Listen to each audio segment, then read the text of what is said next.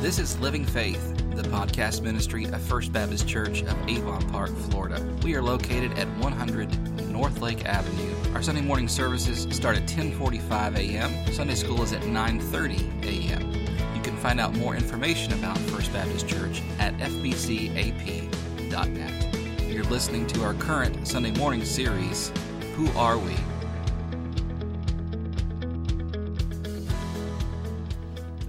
Bible, if you will, this morning. We're going to be looking at several passages of Scripture, but we're going to start out in the book of Acts and then move to 1 Timothy quickly, and then we're going to look at other passages. Uh, start off with Acts chapter 2. Acts chapter 2.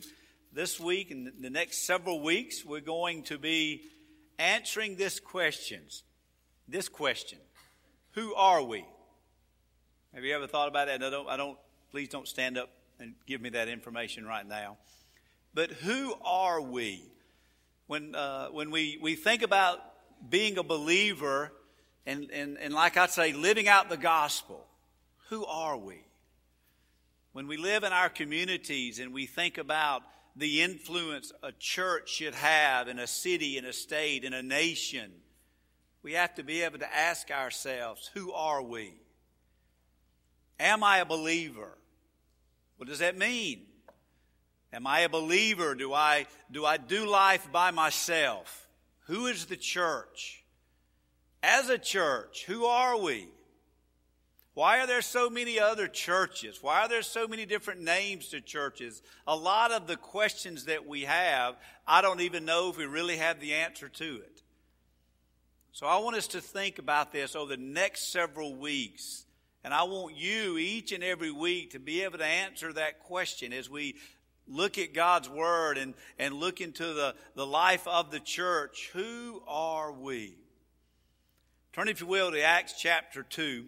There, these three passages, I want you to write somewhere. They are probably three of my most favorite passages when I look at the church. Acts 2, 42 through 47. Acts 2, 42 through 47. Acts 11, 19 through 26, and 1 Timothy 3, 14 and 15. First, Acts 2, 42 through 47. And they, those being that had just been saved, the, the early church growing, the Holy Spirit had come upon them, they had made professions of faith. And I'll go ahead and say this now. What they did then is the same thing we need to do now. What they did as a church then is the same thing that we need to be doing now. Things change, culture changes, the way we may do the things may change, but we have to do the thing to be the church. And so as we read the Bible and see what they did and what they were doing, that should apply to us as a church today. Because who we are is the same thing as who they were. But they, being believers filled with the Holy Ghost, had come to faith in Christ. They had been repented of their sin and they were baptized in the fellowship of the church. And they devoted themselves to the apostles' teaching and the fellowship and the breaking of bread of prayers. I, I love this passage because it gives us a light, an insight, and a light into the early church. They were devoted, they were passionate, they loved the church. Today, the church is just something we do. To them was the church was who they were. When they came into the relationship with Christ, the church was them. They were the church. That was their being. That's who they were, the, the fellowship of believers. To us today in our world, especially in our country, the church is just something that we do. And a lot of times it's something what we do when everything else is done. Right? Is that an amen? Missed you at church Sunday? Pastor, we were busy. And I always tell people, it doesn't affect me when you're not in church. It does in a flesh because I look out and see you're not here. So it does affect me. But when someone is not fellowshipping with the Lord, who do you think it affects? Them. And it grieves the Spirit of God. But we, we've kind of taken church into, uh, I'm going to try to get there, What is it, vacation or something? I mean, is, is it a chore that we're trying to get in when we can? The early church was devoted to the things of the Lord and to fellowship and the breaking of bread and prayers. And all came upon every soul, and many wonders and signs were being done through the apostles. And all who believed were together and had all things in common. See, I used to say that the Baptist church was first in the book of Acts, but there's no way the Baptist church was in Acts because somebody got it over here. Baptists don't usually have all things in common.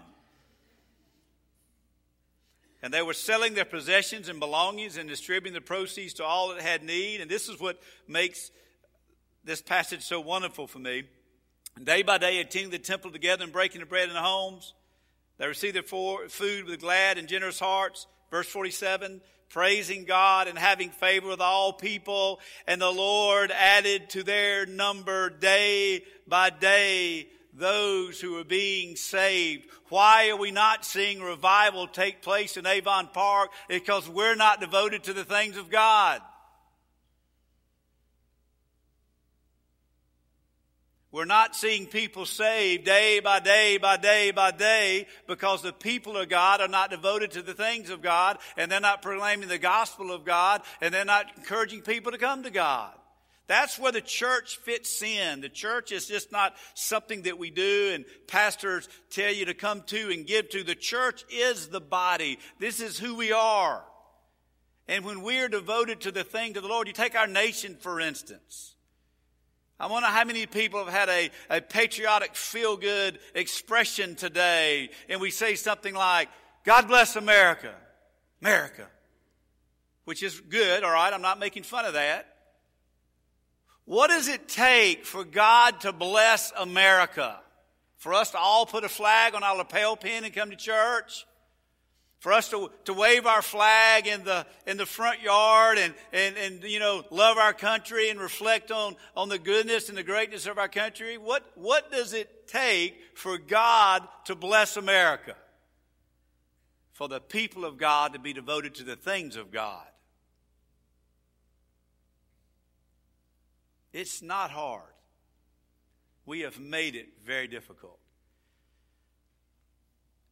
Another passage, Acts chapter 11.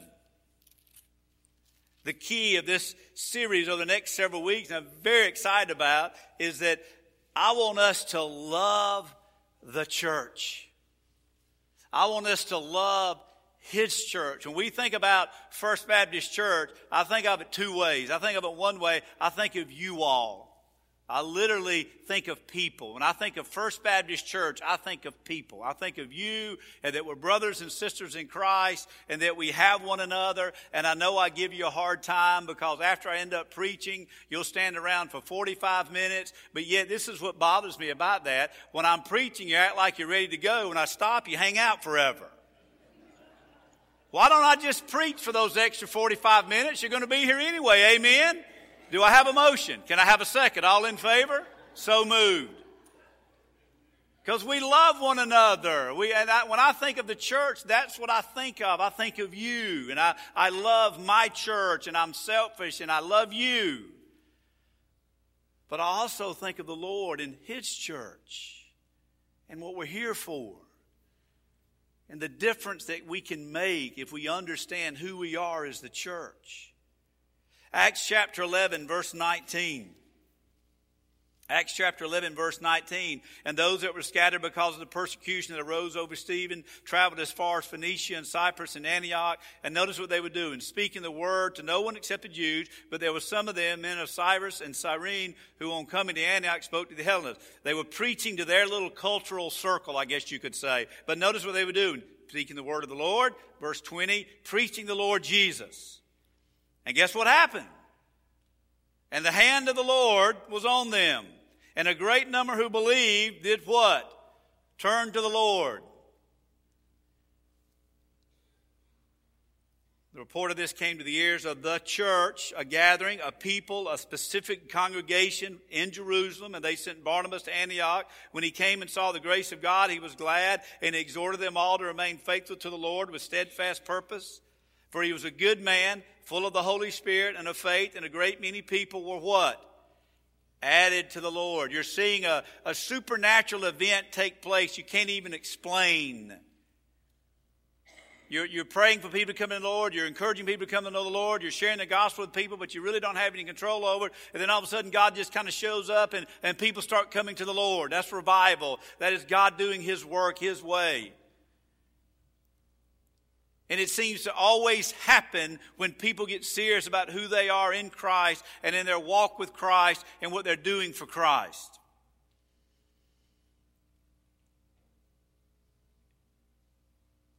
The report came to the church in Jerusalem, and they sent Barnabas to Antioch. And when he came and saw the grace of God, it is a grace of God, the gift of God, the pleasures of God, the desires of God for people to be saved, Barnabas couldn't help but to see God working in the midst. And he was glad, and he exhorted them all to remain faithful to the Lord with steadfast purpose. For he was a good man, full of the Holy Spirit and of faith, and a great many people added to the Lord. So Barnabas went to Tarsus to look for Saul, who we know later becomes Paul. And when he had found him, he brought him to Antioch. For a whole year they met with the church, a people, but a local people.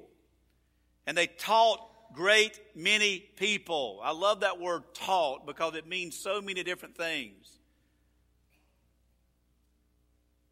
Sometimes what goes on in churches, there's event, there are themes, there's programs, there's stuff. I don't even know what you call it. There's, there's activity. There you go. There's a lot of activity.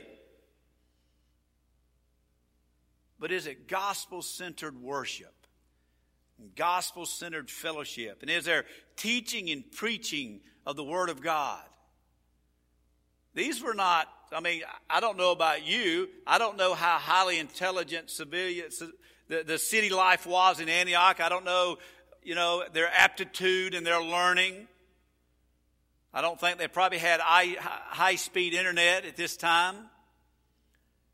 They probably didn't have a bunch of commentaries, and, and even though Southern Baptist Seminary has been around for a long time, Southern Seminary wasn't around a long time.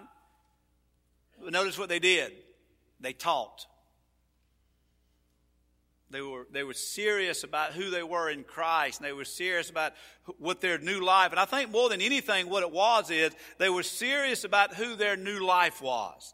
They just had gotten saved. They didn't know what to do. They didn't know what to believe. They just know their, their life was different. And they knew that this church had something to do with it. And this church is where they met the Lord. And this church is where they hear about the things of God. And it became to be a serious thing for them because they knew they were being called out of something and they were being called into something. And they didn't know what to do and how to react and how to live. And so they knew they needed to be taught and modeled and mentored in ministry.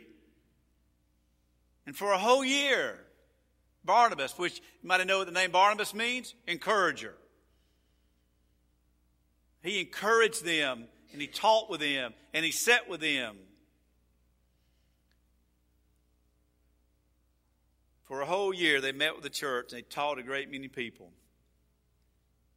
And in Antioch, the disciples were first called Christians. So we could ask ourselves, what is a Christian? This is unplanned right here.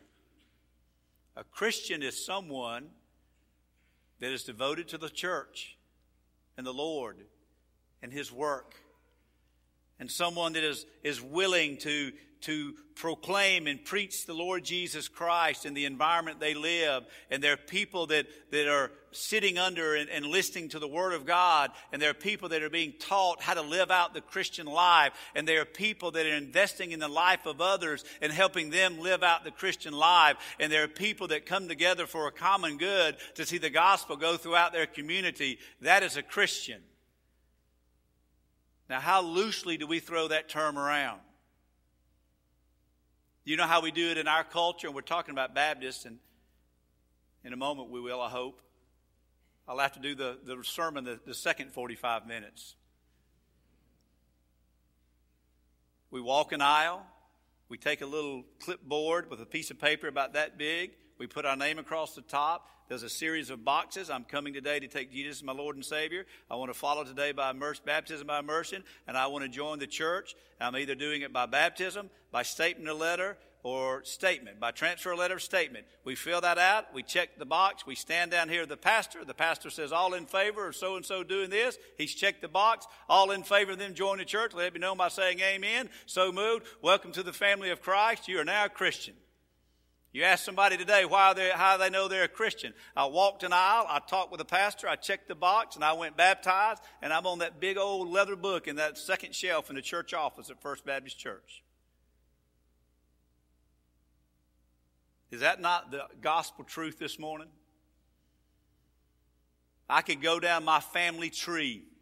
I could go home and speed dial on my, on my phone. I've got favorites, my family, and I could ask a majority of the Beck flesh and blood, how do you know you're a Christian? Because I walked an aisle, I joined a church, and I was baptized, and I'm a member of a church.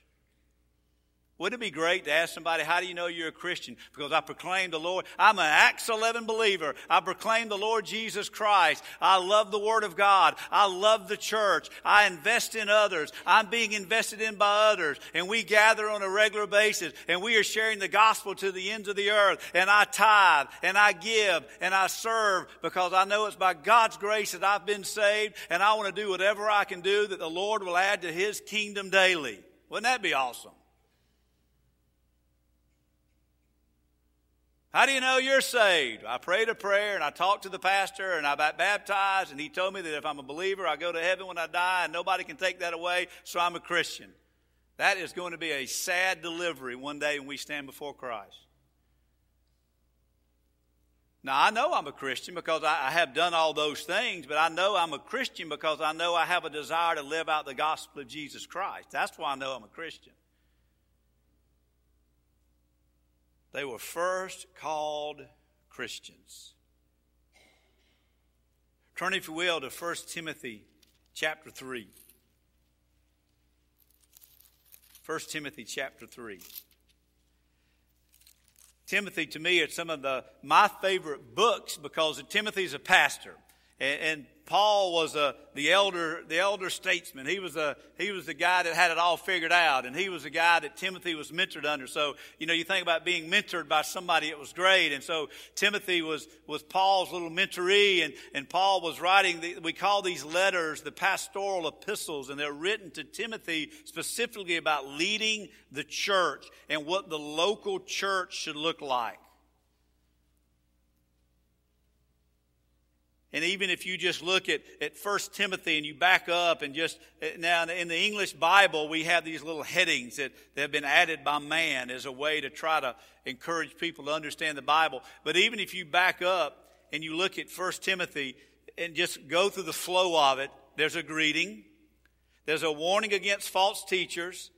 There's a, a section there in first in chapter one that Christ came to save sinners. Amen.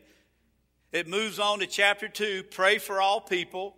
It moves on to chapter 3 of 1 Timothy, how we need to structure our church and our church leadership. It says qualification for overseers, which would be an elder, which would be a pastor or bishop. And then it talks about qualifications uh, of, of a deacon and what a deacon and what a servant, all this looks like. Then it goes on to say in verse 14, in other words, I have said all of this about false teaching, about why Christ came, about why we pray for all people to be saved, about the qualifications of church leadership. I have said all that. 1 Timothy 3 verse 14. I hope to come to you soon, but I'm writing these things to you so that if I delay, you may know how one ought to behave. You might know how one ought to have their purpose, their plan, their order, so that you might know how one ought to behave in the household of God. We're a household, which is the church. There's this universal church of all believers, but where is this letter being written to? A church, a group of people in a certain spot, in a certain city with the gospel to proclaim there. A church is in a particular place for a particular reason to reach a particular people. A local church is very important.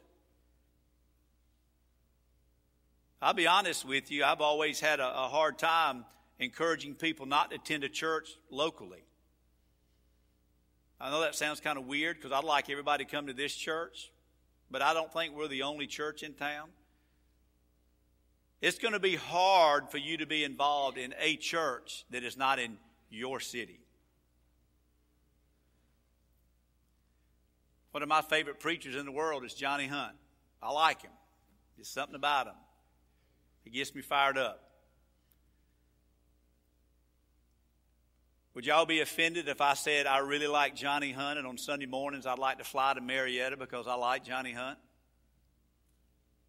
But what about us? What about giving in your local church and serving in your local church? Well, I like Johnny Hunt. One of the things that is hurting the local church these days is the internet and media. And we've turned church into more of a performance and a, a pastor. We plant churches, and which is fine. We're planting church in air, but if it ever becomes that thing, well, I like that church. You know, so I always thought in my mind, so I'm gonna I'm gonna drive by a hundred churches to get to a church. Now, I'm not saying you just go to a church. We're getting to that, but you know what I'm saying is something about investing your life and your resources in the place that you are. A local body, a church a household, which is the church of the living God. Who lives in the church? God does. This is God's church. We are God's people. This is God's building. This is God's pulpit. I ought to call God's blessed desk. I always try to remind myself I'm God's man for God's day, for God's people, for God's word behind his blessed desk. This is God's church. And notice what it is a pillar and buttress of what? Truth. It does matter what we believe. It does matter who we are. And that takes us to this next point. Those are my three favorite passages on the church. Write them down, pray over them, live them out. Acts 2 42 through 47, Acts 11 19 through 26, 1 Timothy 3 14 through 15. Church does matter. How we do church does matter. How we live out church does matter. How we serve in the church does matter. Who are we? We're a Baptist church. Somebody asked me, why are you Baptist? Well, I'm not Baptist because I was brought up Baptist. I think my grandmother on one side was Presbyterian. My grandmother on the other side was Methodist. My mom and dad got married. They, they just, they got married. They did, they moved away from mom and dad. It's kind of one of those things. We don't want to go to church with our parents. We want to kind of be our own. And so they kind of moved away in, in Atlanta somewhere. And there was a church around the corner. It was a Baptist church. So I was born in a Baptist. You know, I started going to Baptist church before I was born. How many of us went to the Baptist church before you were born? If you don't get that, ask somebody with a hand raised. I was hearing muffled Sunday school inside my mother. I became a believer. I came to Christ. I accepted a call into ministry. I learned what all the isms mean. You'll get that later. I didn't realize there were so many. I just thought there was just Jesus and everything was all right. I came to a crisis of belief. Who am I? What do I believe? I'm Baptist, but I ask myself, am I a Baptist? The answer is yes. But I'm not Baptist because of that's just who I am. You might, you may be here today and go, I don't have any idea. I could be, this could be an Episcopalian church following. I have no idea. I just like it. We are a unique people. It's kind of a strange place to start a sermon series. Who are we? We're Baptist. Those three verses are going to drive everything that we say and do about who we are as Baptists. And over the next several weeks, we're going to look at the doctrines of Baptist churches, not particular things and worship styles and church organization, but what makes historically Baptist Baptists.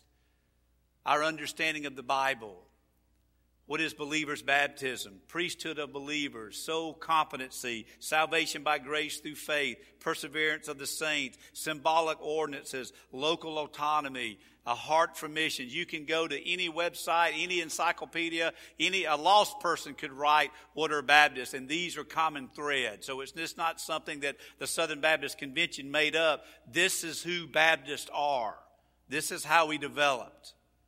And I think it's important that we know that. A quick history. For those that don't like history, just hang on. I'm not going to test you on this. And I, I, checked with Josh. Josh is on the praise team, and he's a, a, a, history teacher, and we've got other history teachers. And I had to check with him. I think it depends on who writes history to, to what history is. I mean, if you ask me what's the greatest football program in, in the SEC history, well, you know, what am I going to say? You ask you delusional people, you're going to say something else, okay? So I'm, I'm making light of that, but history is that way. It depends on where you go with it to what you hear. I always try to think of our view of World War II and Russia's view of World War II. That's a good read. Well, where did Baptists come from? In 1609, there was a, a, the first Baptist church, I guess you could say, the, a Baptist church was formed in Amsterdam in 1609. And they came out of the English separatists. They were had pulled out of the English Anglican church because of their lack of, of separation between church and state. And so they were separating from the Anglican church in England. It's kind of a funny story. These two men realized that there were some differences and things that were not right, that were not biblical and that they needed to pull away from that. And one of the main things with being Baptist is that you come to faith in Christ, then you are baptized. And so the story goes, they literally, someone just poured water, they self-baptized themselves. We'll get to that. But baptism is a key component. They had left England, and so then they came back to England. So 1611 is the first Baptist church we have in England. First Baptist Church in America was not in the South. First Baptist Church in America was in 1638 in Providence, Rhode Island. Building is still there, I believe. Here are some very influential churches that helped develop and shape Southern Baptist life or Baptist life. We're getting to Southern Baptist, Baptist life. In 1682, we had a, a Baptist church in Charleston, South Carolina. In 1755, we had the establishment of Sandy Creek Baptist Church in North Carolina. The first Baptist church that I could find was in Campbellton, Florida, was in 1845. And then what year was this church established? Y'all don't know that? We're going to stay overtime. We, you, 1913. We just celebrated. That's a long time ago. You think about that. If you notice our, go to Facebook or, or some of our social media, uh, anybody paying attention to the, uh, the logo that we have, who are we? If, I'm, if I think, Matt, am I correct? That's a black and white picture of our church back a long time ago. So if you go to the Facebook and you see our new sermon series, Who We Are, and you see this black and white picture with, a, with older folks standing around in black and white, that's us when we were over there. And it's funny because I shared Wednesday night, back when I was little, I thought old people, everything was black and white. I mean, you think about a little kid. I remember seeing like the first color, hey, color. You know, I thought everything was black and white back in that day. It just does seem older. That's kind of cool to think about. 1913, a group of people met somewhere in this city, and it was a small band of people, and they decided there needs to be a Baptist church here. And we're going to learn why that was important. Why a Baptist church? Here's some historical things you might be interested in, and if you want to write these down, research them yourself because they're very helpful for us understanding how the Baptist church has had such an influence in the world. In 1707, we had the, the first association that began to structure, and that's what makes Baptists so unique, is they would band together in associations to do work, and it's the Philadelphia Association, the City of Brotherly Love. In 1758, we had the first uh, outside of Charleston, South Carolina, we had the first association in, in, North Carolina. And there's a reason why the Sandy Creek, and we'll get to that probably later on in some of our studies. In, in the 1758, the Sandy Creek Association. I said again, seven, that's a long time ago. Some of y'all may remember. In 1814, they realize, hey, the association in Philadelphia's got some things going on pretty neat. The Charleston Association's got some things going on pretty neat. They realize if we come together, we can do more together than we can do alone. Why don't we create a Baptist convention? So the triennial, which means three, the triennial convention formed in 1814, and they met every three years, and so it was the United States, this triennial convention of Baptists. And we're going to see over the next several weeks what they believed. Guess what happened in 1845? You have the Triennial Convention. You've got tension in our country. Slavery was an issue that was very at the heat of it. That was probably at the core issue of it. You had slavery in the South, abolitionists in the North. You had this huge Southern, you had this huge Baptist convention. They immediately began to send out missionaries. There was a slight. If you were a, if you were a slave owner, you were not allowed to be sent out onto the mission field. And so, not saying it's right, we've repented of that. But in the South, with the plantations and the agriculture, there was this great influence of, of, of way that agriculture and living was done, and, and none of the Southern people were getting out as missionaries. So guess what happened in 1845 in Augusta, Georgia? The forming of the Southern Baptist Convention. That's a long time ago, isn't it? So in 1845, we have the beginnings of the Southern Baptist Convention. Now, I won't bore you with the rest of those things, but you can see that being Baptist is a big deal. There's, a, there's, there's, history behind it. There's a lot of things involved with what it means to be a Baptist church. I'm saying all this to say this. There is a reason that we gather today under the name of Baptist. There is a reason for that. There is also a reason that we have to know who it is that we are. And even when people tell me, it just drives me crazy. So if you've ever told me that, please don't say it again. And if you tell me again, I'll probably try not to act like I'm shocked. It does matter where you go to church. Now I will drive to Mar- I will fly to Marietta, Georgia to go to Johnny Hunt's church if there's no other church between here or there that's biblical, but I'm not saying that there aren't. It does matter where you go to church. I get so tired of people saying, well, at least they're going somewhere. What if somewhere's a cult? What if somewhere they don't even have the Bible open? What if somewhere they're just crazy liberals and they're doing whatever they want to do? Yeah, that is somewhere, but is it the church? Now, this sermon is not that when you get to heaven, you're going to say, Welcome to the Southern Baptist Convention, okay? So don't hear me. I'm not saying that. I'm not saying that Baptists are the only ones in heaven. I'm just saying we need to know who we are and why we are who we are. There's one thing that started the whole movement, and that's point one of who we are as Baptists the Bible. You ever heard of a guy called Martin Luther? Remember what happened in 1517, the Protestant Reformation? And the Protestant Reformation was when there was the, the Roman Catholic Church. And if you don't think, and uh, you know, somebody said, well, wait a minute, be careful now, I'm Catholic. Or, okay, I always tell people this. You ever seen the movie The Three Musketeers? A movie like that? And everybody saying, what is he talking about? I'm trying to think of a movie to where you're seeing Catholicism back in that day. Let me just say it was messed up. I mean, it was just, it was, it was not good. And that was the church. It was, you know, you had indulgence and you had people running around and killing people that were trying to put the Bible in their words and Wycliffe. And you had a lot of this stuff going on. And the Pope was like the emperor and the Pope ruled. And you had just the, the Catholic Church and it just ruled over everything. And Martin Luther sitting up in his little monastery and he's reading the Bible because he could, because he was a priest. And he began to read the Bible and said, this isn't right.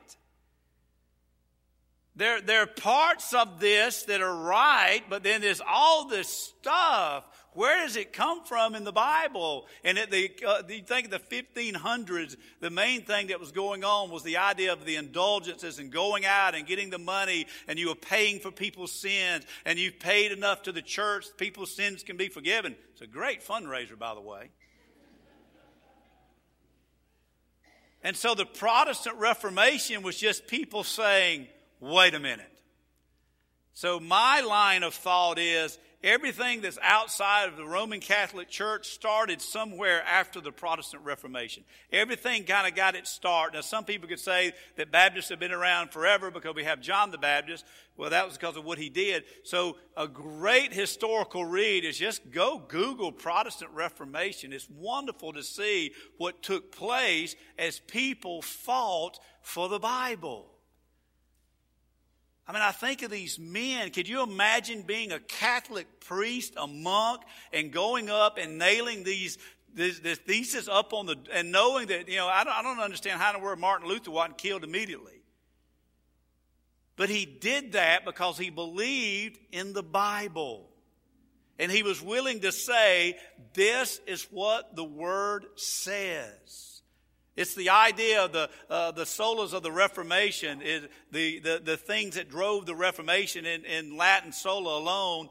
Sola Scriptura, Scripture alone. If you want to see the back of the First Baptist Church, there's Sola Scriptura written on his back. And every one of even the Baptist churches that started faced immense persecution because it went against religion and they were willing to stand on the Word. You can almost understand that today as we stand on the Word in a culture that doesn't want to hear it. There's not a week that goes by that I don't tell somebody, you know, you're, you're trying to explain marriage and you're going, well, the Bible says, well, now, it's kind of like that. We have to stand on the word. So, when we think about who we are as a Baptist church, the Bible is our authority. Turn, if you will, to Rome, uh, Psalm 119. Psalm 119.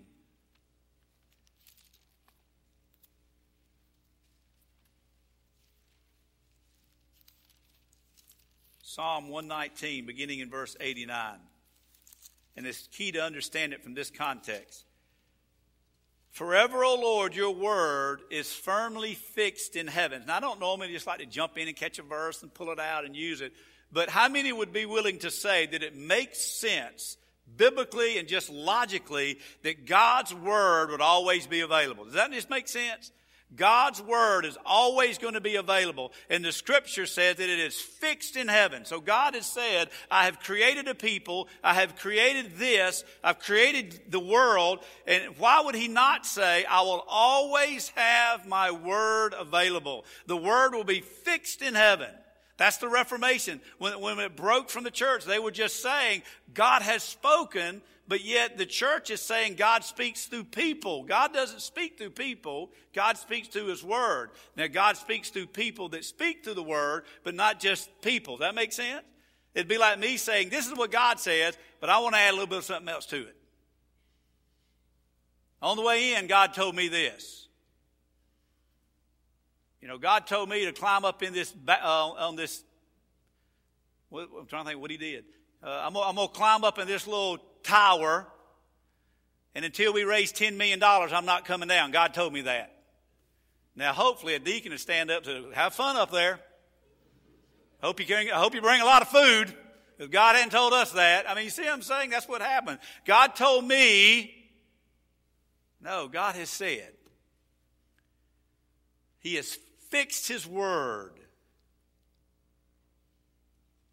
Isaiah 48 Isaiah 48.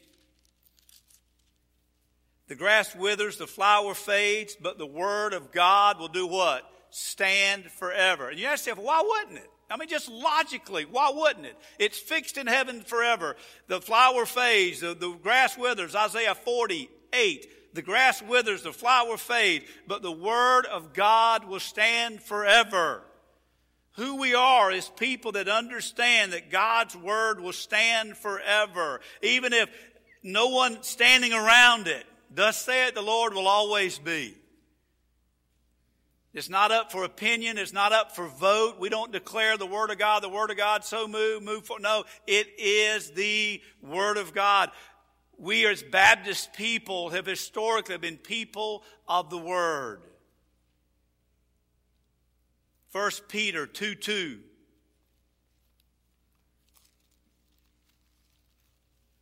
First Peter 2 2.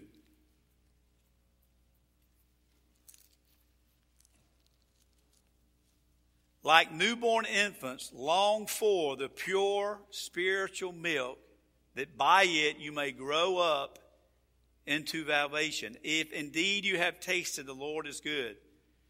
Like newborn infants, 1 Peter 2 2, long for the pure mere spiritual milk, then it by you might grow into salvation. It's reference to the Word. And you see in Scripture in the New Testament, if God's Word is fixed in heaven, and God's Word is always true, and God will always speak to His people, and you can always depend on God to speak to us. And then we see in the New Testament that it's saying that we should long for and acknowledge and read and grow in it. There, you can see what God is doing. He's saying there's a, a means to which I am communicating with you and that will be beneficial for you. 2 Peter 3 4. 2 Peter 3 4. 2 Peter 1 3 through 4. 2 Peter 1 3 through 4. His divine power has granted to us all things that pertain to life and godliness through the knowledge of him who called us to his own glory and excellence. By this, he has granted to us precious and very great promises, so that through them you may be partakers of divine nature his word is fixed in heaven. His word is always true. His word is there for our benefit and growth. He has given us all things that pertain to life. He has granted to us precious promises that we may partake in His divine nature. 2 Timothy 3 16. 2 Timothy 3 16.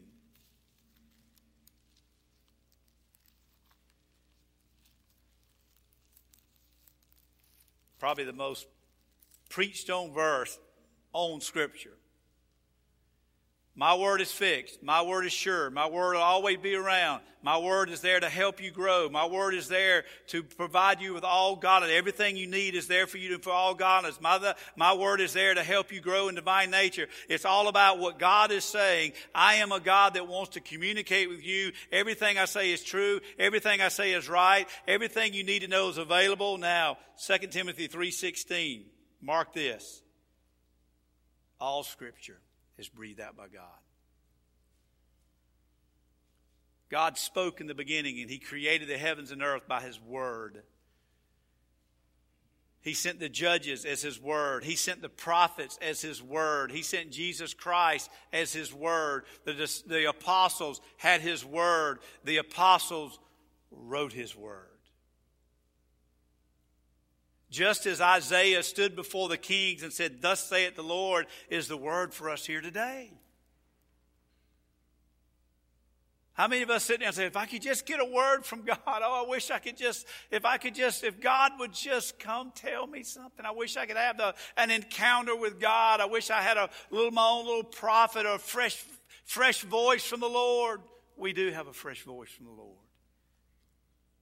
Just as Isaiah prophesied and Ezekiel prophesied and the prophets prophesied, and based upon what those kings did, God cast his judgment upon the people or he blessed his people according to how they responded to the word. God is saying to us here today, I love you.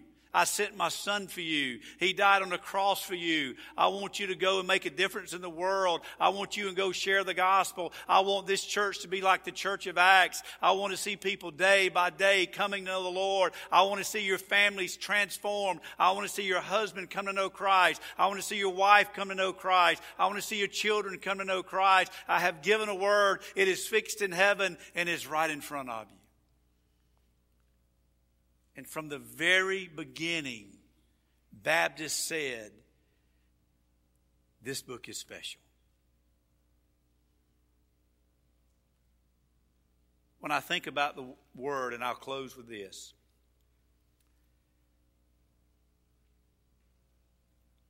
There are five words I want us to know. You've heard this before from me.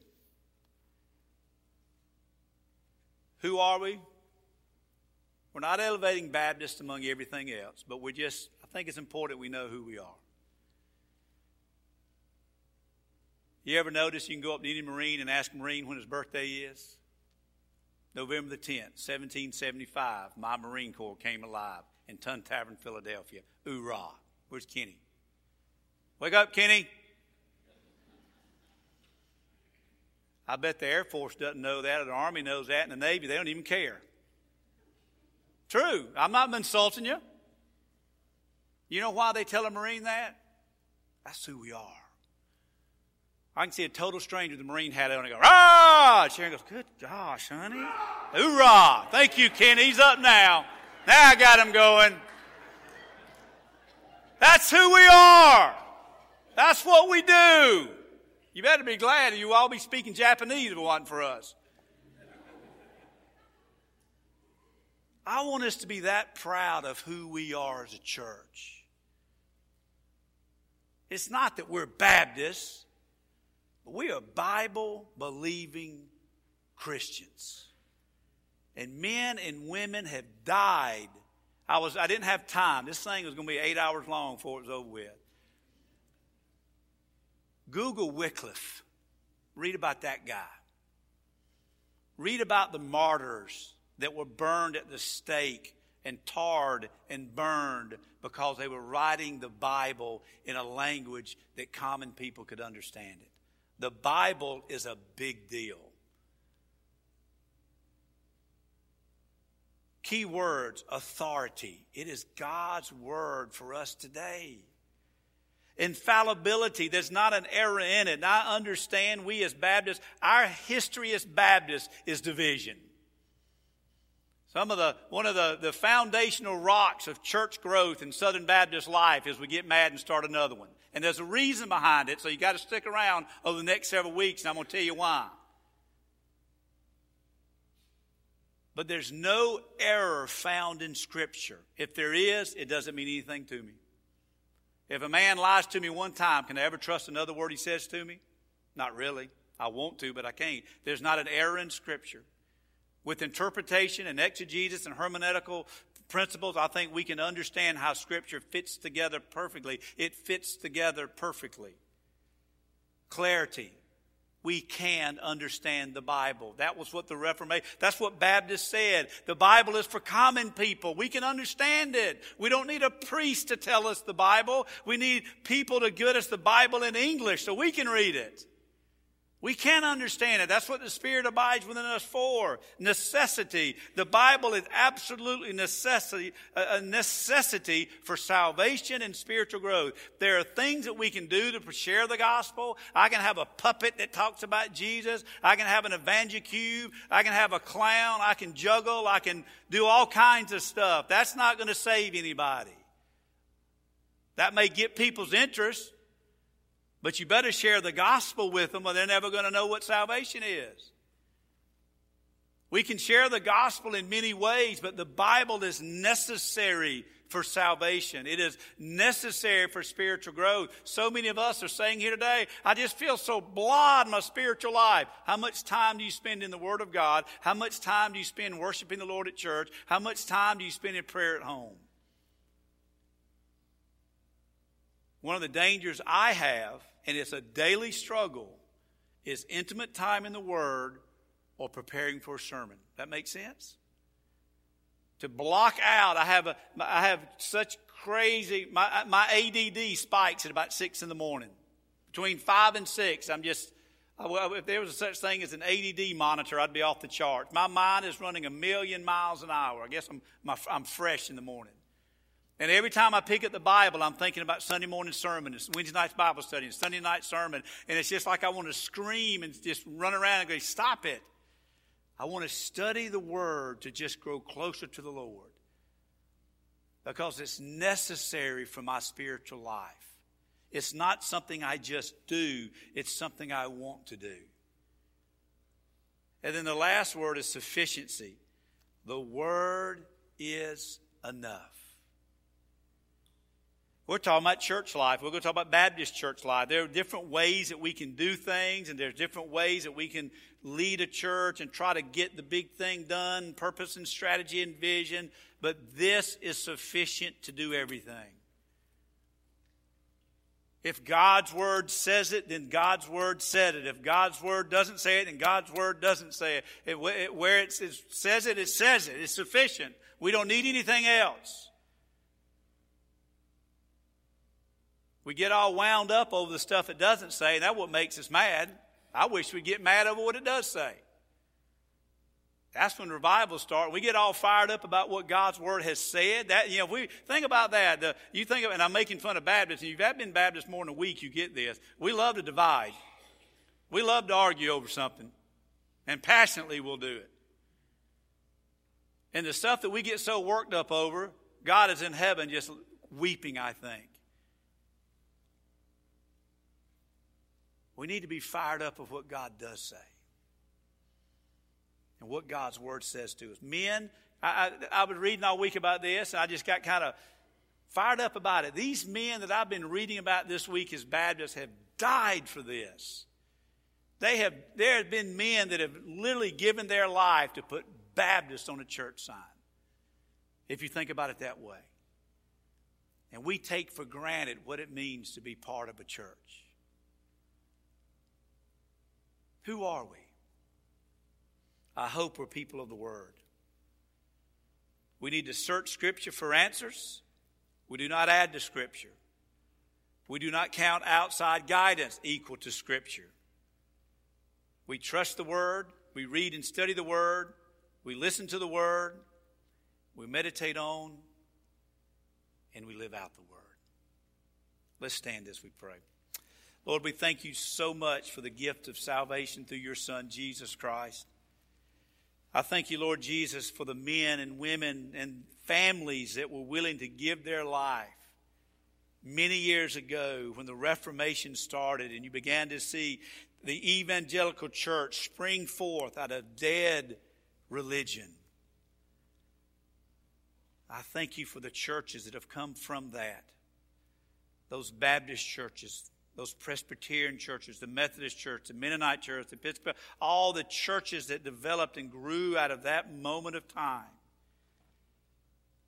Lord, I'm also thankful for that, that strand of church of your kingdom, those men and those women that stood on the word and they called themselves Baptist. they said, We're going to stand on the word of God. I thank you, Lord Jesus, that in 1913, a people of this community got together and they said, We want to have a church that we are in the heart of this city for the hearts of this city. And I'm thankful they made a decision to stand on the word. I pray, Lord, that we take up that banner, we take up that baton, and we continue to run, and we run, and we run, and we run, and we hold up the Word of God. And we live out and we say, Thus saith the Lord. And your word teaches us that day by day, people will be added to your church. Lord, I pray if there's anyone here today that's never publicly professed you as their Lord and Savior, that they know that today is a day that they need to repent of their sin and place their faith in you. I ask, Lord, if there's anyone here, if there's a family here, an individual here that is looking to identify with the church, and a Baptist church in particular, that the day would be the day that they would align themselves with who we are and what you're doing in our midst. We love you, Lord Jesus. We pray this in your name. Amen.